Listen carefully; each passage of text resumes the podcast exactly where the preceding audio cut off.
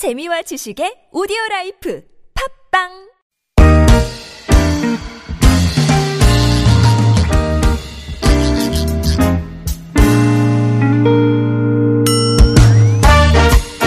서울 속으로 2부 시작해 보겠습니다. 월요일입니다. 공동주택 집합 건물 관련 상담과 자영업자 소상공인을 위한 상담 번갈아서 진행하는 월요일. 새해 첫날에도 예, 저희 변함없이 진행합니다.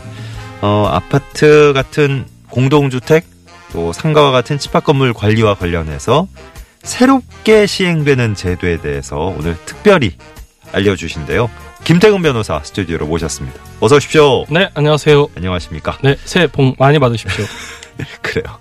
변호사님은 그 12월에 네, 예, 지난번에 이제 눈 많이 올때 네. 힘들게 오셨었어요. 어, 힘들게 왔었죠. 예. 아, 새해 첫날에 또 새로운 기분으로 뵈니까 더 좋습니다. 그렇습니다. 예. 음.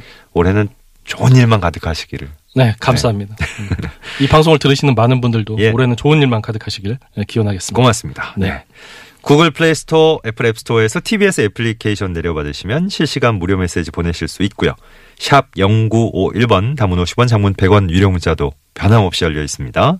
또 SNS 카카오톡은 TBS 라디오와 플러스 친구 맺으시면 무료로 여기도 참여하실 수 있겠고요.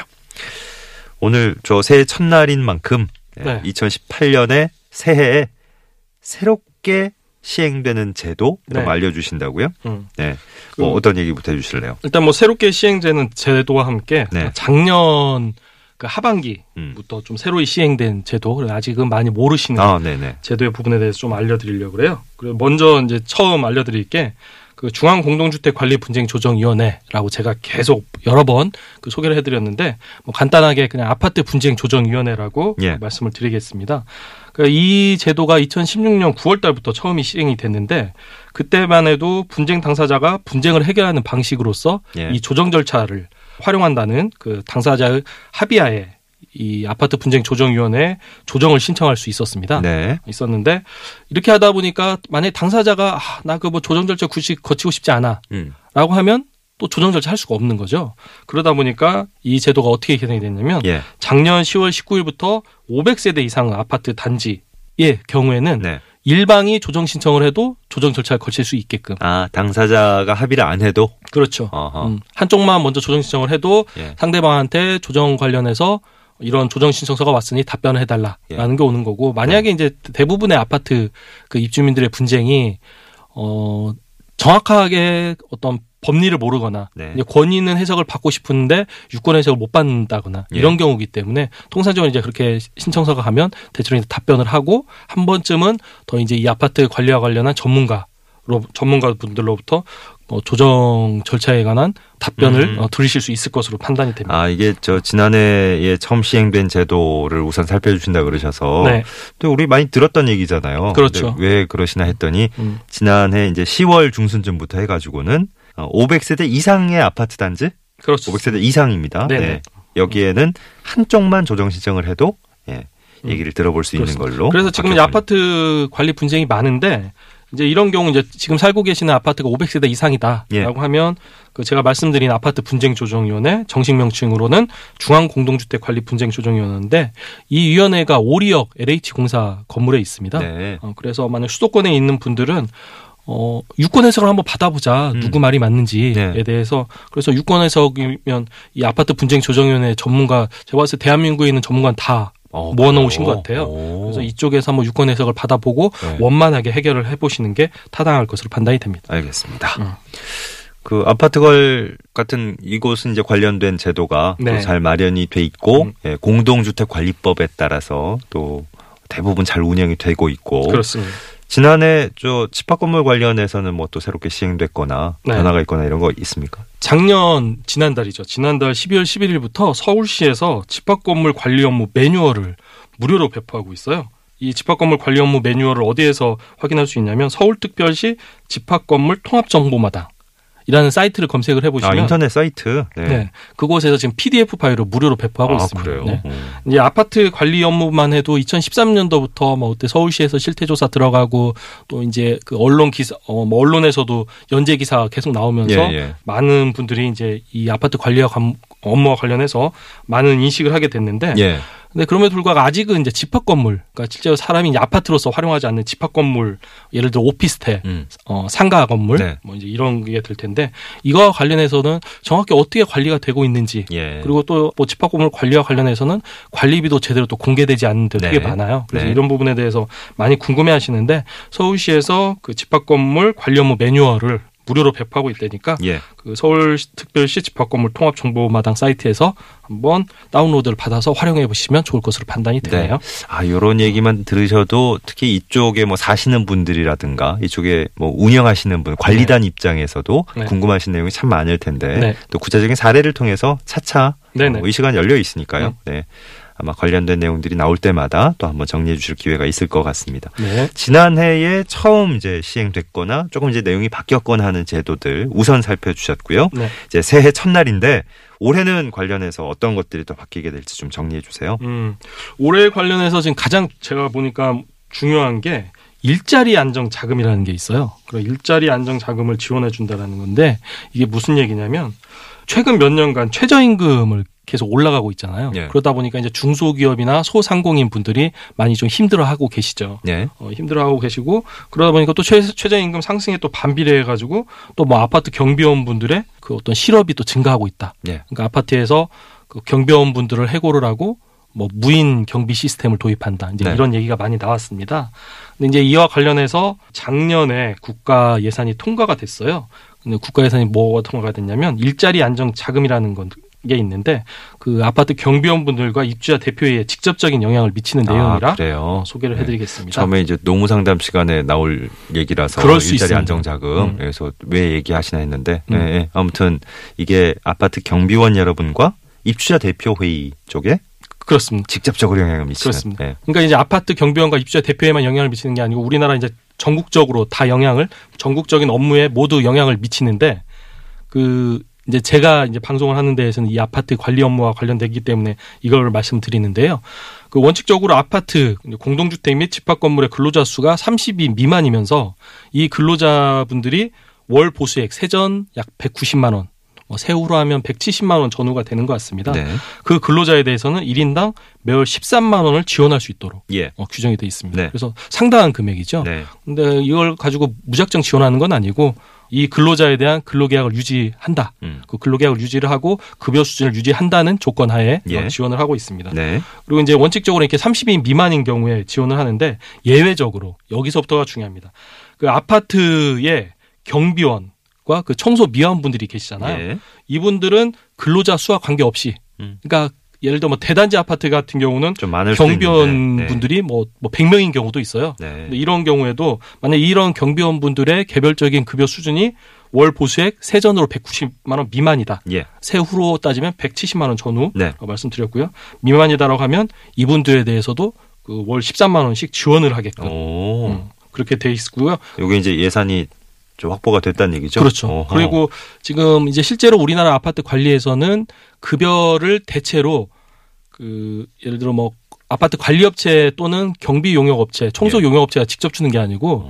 입주자 대표회에서 이렇게 주는 형식이 돼 있어요. 아, 그래서 직접적인 영향이 있다 그러군요. 어. 그러다 보니까 어 이쪽에서 신청은 아파트 관리업체나 경비 용역 또는 청소 용역 업체에 신청을 하겠지만 실제로 지원은 입주자 대표에게 음. 아하. 지원이 됩니다. 네. 그러니까 이제 경비원 분들은 최저임금이 올라가는 만큼 어 입주자 대표회의한테 그 13만 원이 지원이 되기 때문에 예. 입주자 대표회의는 굳이 이제 경비원 분들을 뭐 고용 조정을 꼭 할 필요는 없다라고 음. 판단을 하시는 거죠. 하는 예, 거죠. 예. 그래서 이런 아파트 및 집합 건물 근로자의 고용 불안을 해소하고자 월 13만 원씩 지원이 된다고 하니까 네.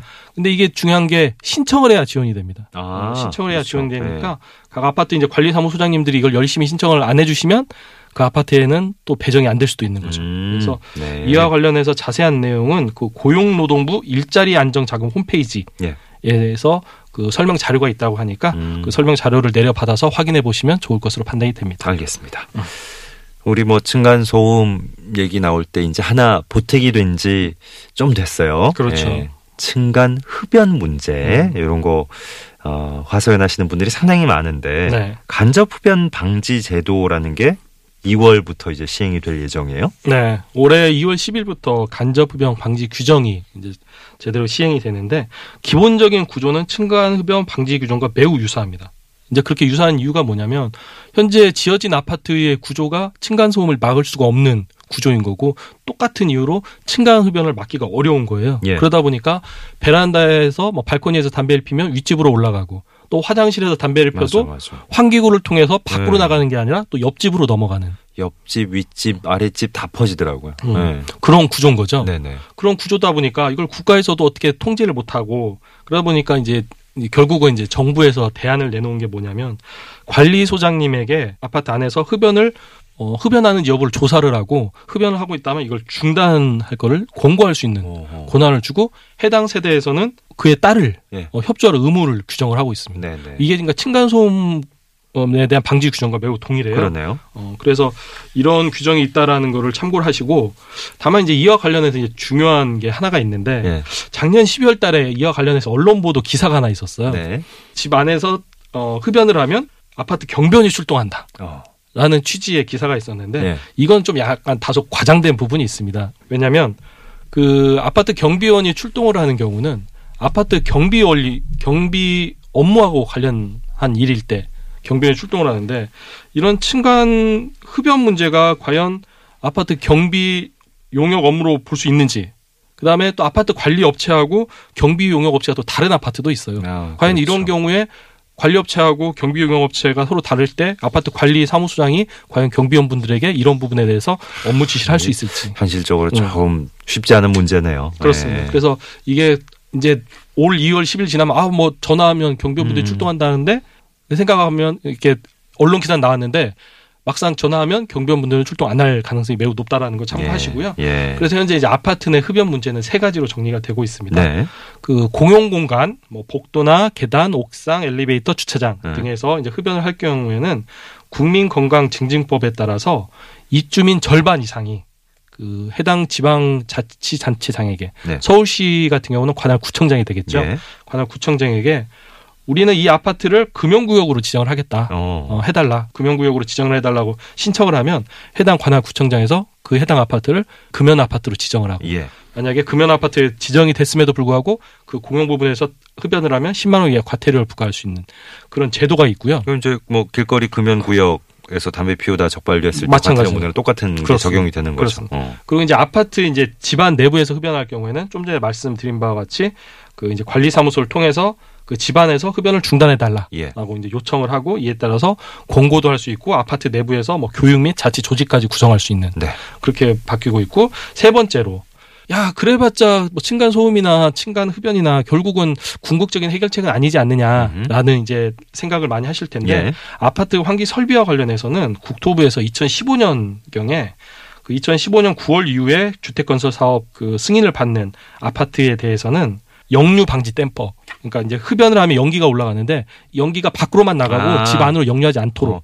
아, 이런 거 처음부터 있었어야 되는데 사실. 네. 어. 그리고 이제 세대별 전용 뭐 배기 덕트라고 그래가지고 바로 환기가 밖으로 나가게끔 음. 그런 걸 설치하게 돼 있습니다. 그러니까 두 가지 가 설치가 돼, 있, 이런 돼 있는 거죠. 이런 규정이 사실은 뭐 층간소음 우리 얘기할 때도 마찬가지였지만 이게 결국은 이제 앞으로 점점 좋아진다는 얘기인데 앞으로 이제 지어질 아파트들은 그렇습니다. 좋아진다는 얘기인데 그렇습니다.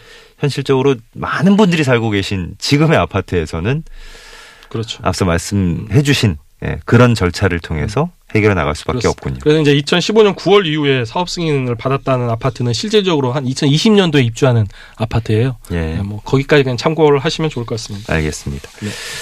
자, 새해 첫 시간이었는데 오늘 특집으로 예, 새해 새롭게 시행되는 관련 제도들 오늘 쭉 정리를 해주셨어요.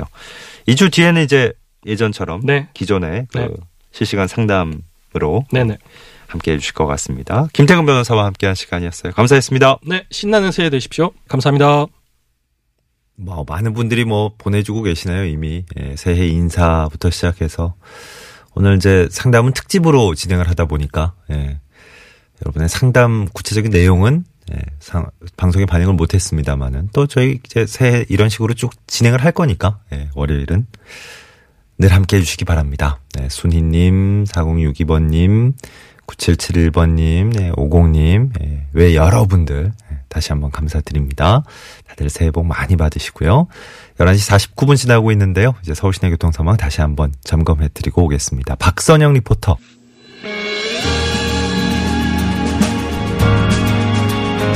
네, 황금개띠의 해 2018년 첫날이 시작됐습니다. 날은 추워도 네, 다짐, 소원, 각자 지금 품었던 거 잊지 마시고 네, 소중한 시간 2018년 올 한해도 잘 열어가시죠. 이승열의 나라 오늘 끝곡으로 전해드리면서 서울 속으로 물러갑니다. 내일 아침 11시 6분에 다시 오죠. 고맙습니다. 까맣게 들이